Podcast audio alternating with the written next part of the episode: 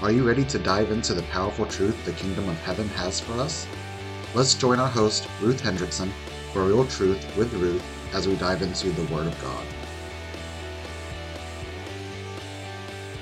Hello, everyone. Welcome back. It's good to be with you. Today, we're going to talk about the assignment of the church and our part in it. But before we dive into that, I just want to welcome you. My name is Ruth Hendrickson.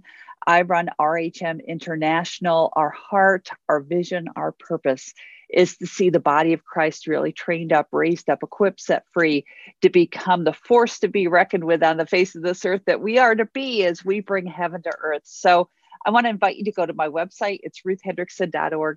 Take a look at the resources we have on there. See see what kind of piques your curiosity, and just step into it and continue to grow with the Lord. You have a powerful call on your life, and we want to help you step into that. So again, the website is ruthhendrickson.org.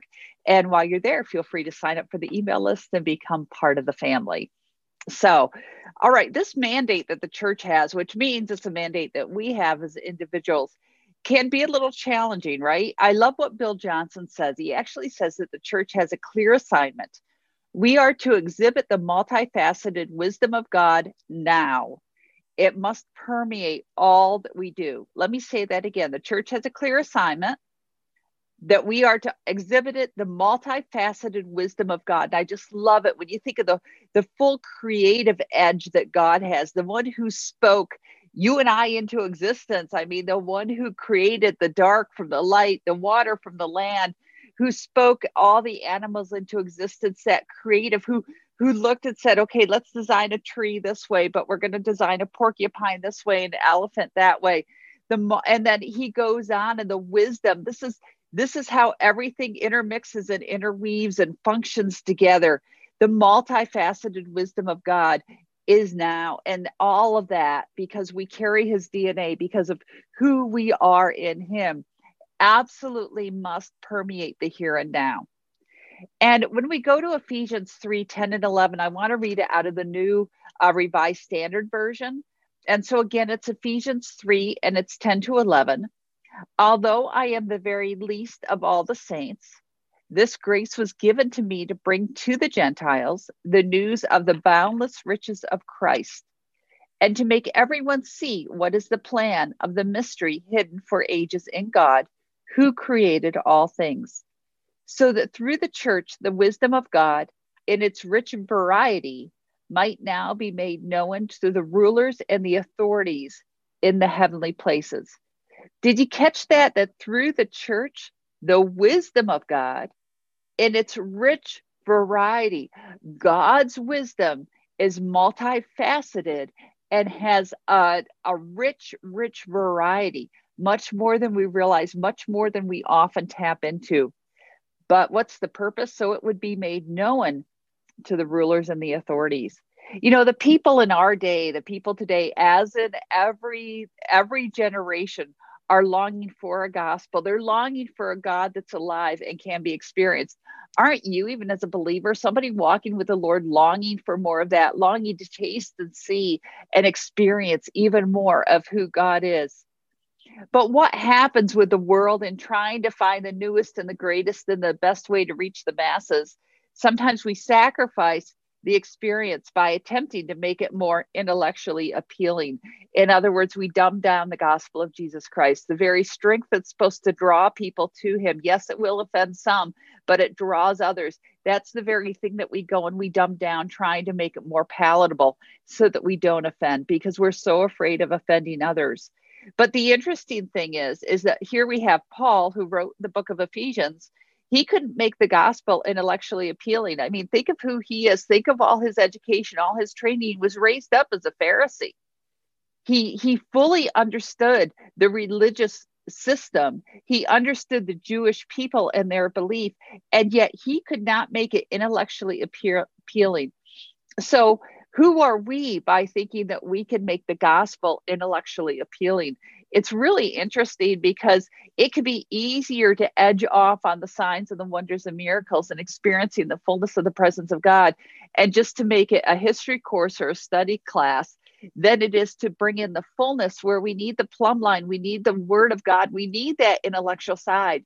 but we can never afford to sacrifice the experiential, the relationship, the more of God.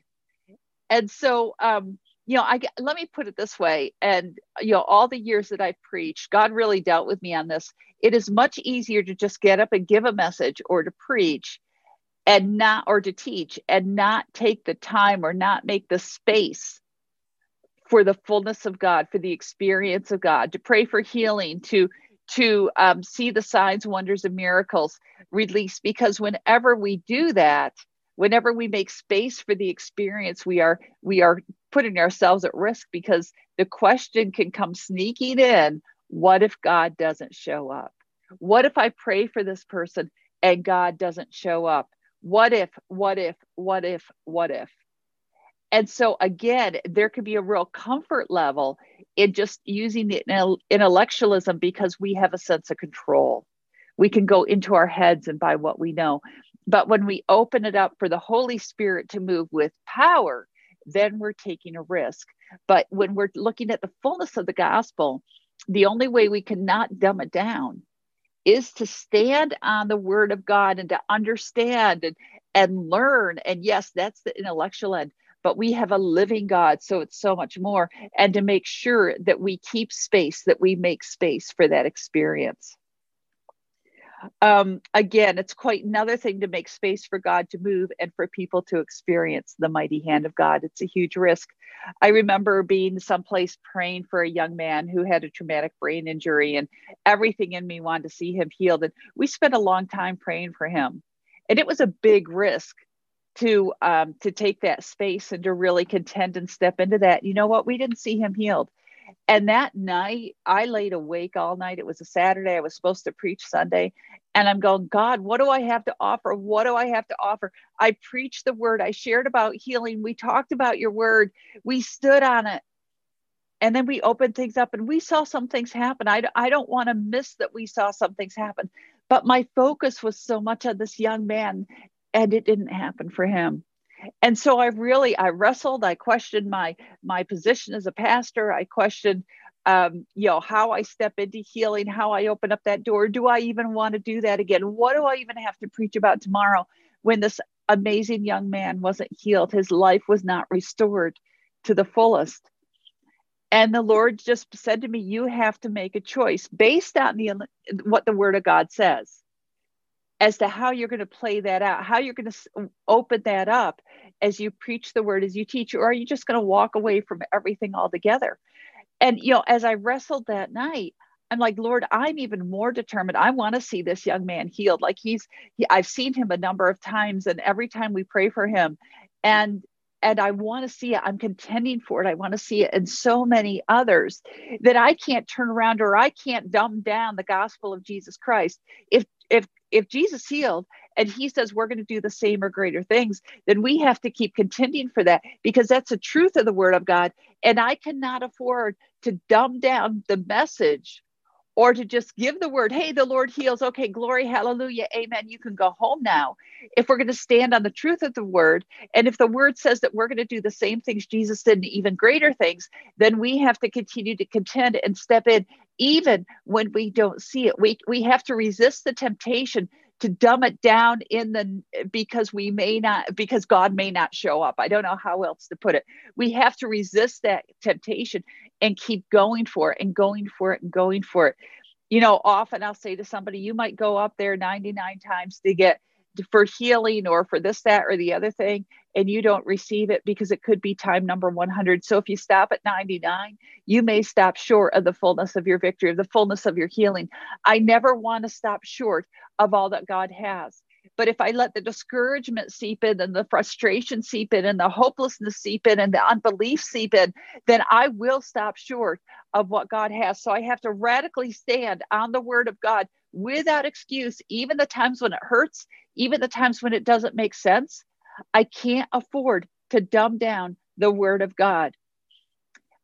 As a believer, as a follower of Jesus, as part of the body of Christ, it is our job to bring in the wisdom of God in its rich variety and that it will be made known. That rich variety includes the Word of God, the experience of God, the signs, wonders, and miracles, the creative ideas that come from the kingdom of heaven, the fullness of who the Lord is, all the principles of forgiveness, of love, of righteousness, all these all these things come together and encompass aspects of the fullness of the mystery of Jesus Christ and all that he has for us.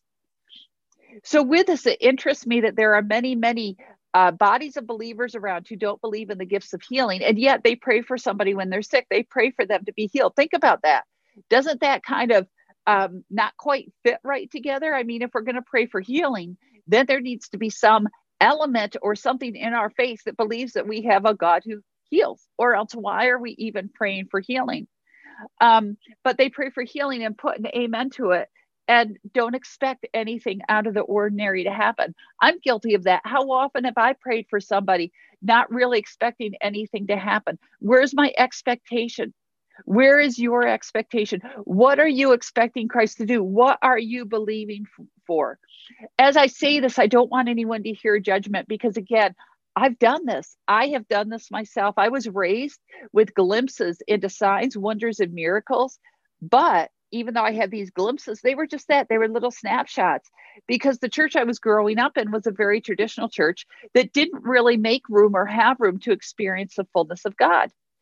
So I learned to walk in the safe line and to believe in God, but not to make room for the experience in many ways. And I've been part of churches who have experienced the fullness and the blessing and the power of the Holy Spirit, with whom revivals have hit. And then something happens that doesn't quite fit into their understanding and they begin to back off and they walk away, even though they have tasted and seen and experienced because of a season of disappointment, of disillusionment, of God not showing up in the way that they expected Him to show up. They go and walk away. We cannot afford to allow the disappointments to to um, to rise higher than what the word of God says. The word of God must always be the plumb line that we that we pull the experiences up to. If God says he heals, I'm going to keep contending for healing until I see the manifestation of that. We cannot afford to stop short. Going back to our scripture in Ephesians, Paul is stating that he has the honor of bringing the, the news of the boundless riches of Christ to the Gentiles. Okay, let's talk about boundless riches. What are boundless riches? That means unlimited or immense. Think about that for a moment. The fullness of all God has to offer cannot hit, cannot fit within our human brain. There is always more. 100% of the time, there is always more than God has than what we can fit into our minds and what we understand and what we can perceive. You know, First Corinthians 2:14 reminds us those who are unspiritual do not receive the gifts of God's Spirit, for they are foolishness to them, and they are unable to understand them because they're spiritually discerned. We need our spiritual um, antennas, our spiritual wisdom, our spiritual discernment increased. Every single one of us needs that increase. You know, Paul, jumping back to Ephesians, Paul says to make everyone see what is plain what is the plan of the mystery hidden for ages in Christ, who revealed all things? The plan of mysteries for ages hidden in God. The only way we can get to know the mysteries is to truly come to know God, and we have to go deeper. You know, scripture also states that it's God's pleasure to reveal his mysteries. It's only through the wisdom of God and its rich variety that people can truly see the fullness of the kingdom of heaven. I want to circle back as I wrap this up to what Bill Johnson says. The church has a clear assignment. We are to exhibit the multifaceted wisdom of God now. It absolutely must permeate all we are and all we do.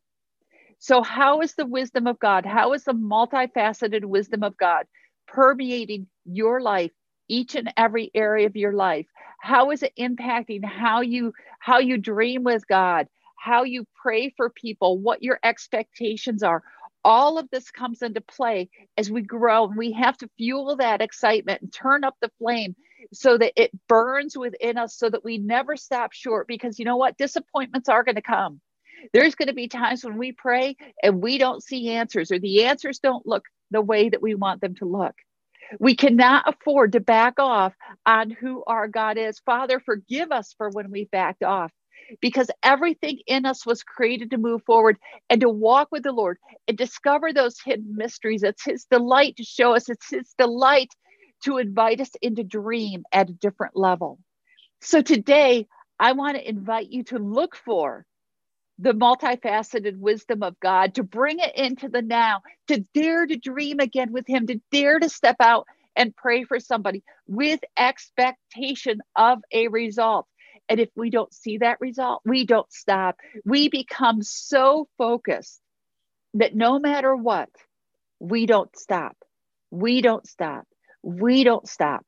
We just keep going and going and going, even if we feel like we hit a wall. You know, in um, uh, in Scripture it says, "I can run through a wall and leap." O- no, I can I can run through a troop and leap over a wall. Okay, that wall that's in front of you, you have the capacity to break through or leap over.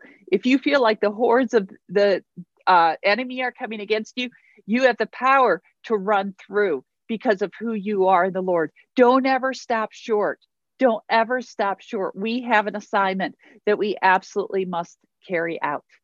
So, again, thank you for joining me today. I just want to encourage you, you know, really turn up that flame for the fullness of who God's created you to be, to to really experience the wisdom of God and to and to bring it the earth, the the people around you are hungry for it. They're desperate for it. So you have an opportunity today to be a light, to bring the wisdom, to bring the fullness of the creativity of heaven into a situation and make a difference. So be a man or woman of impact for the kingdom of heaven today. Again, thank you for joining me. Have a great day. Please feel free to share this. Really appreciate it when you share it on your social media, whether it's Facebook or Instagram or YouTube. Um, please feel free to share. Also, please feel free to subscribe to YouTube and also to the podcast Real Truth with Ruth. Would love to have you rate, subscribe, rate, review that. And again, the website is ruthhendrickson.org. Why not sign up? Join our email list, become part of the family as we grow together, as we work to change the culture around us. Be so blessed today. Have a great day.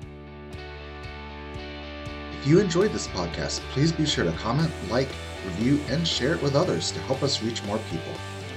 We also invite you to like and follow Ruth Hendrickson Ministries on Facebook or subscribe to the YouTube channel. We welcome your prayers and financial partnership to make this podcast possible. If you would like to financially support this ministry, please visit our website, ruthhendrickson.org.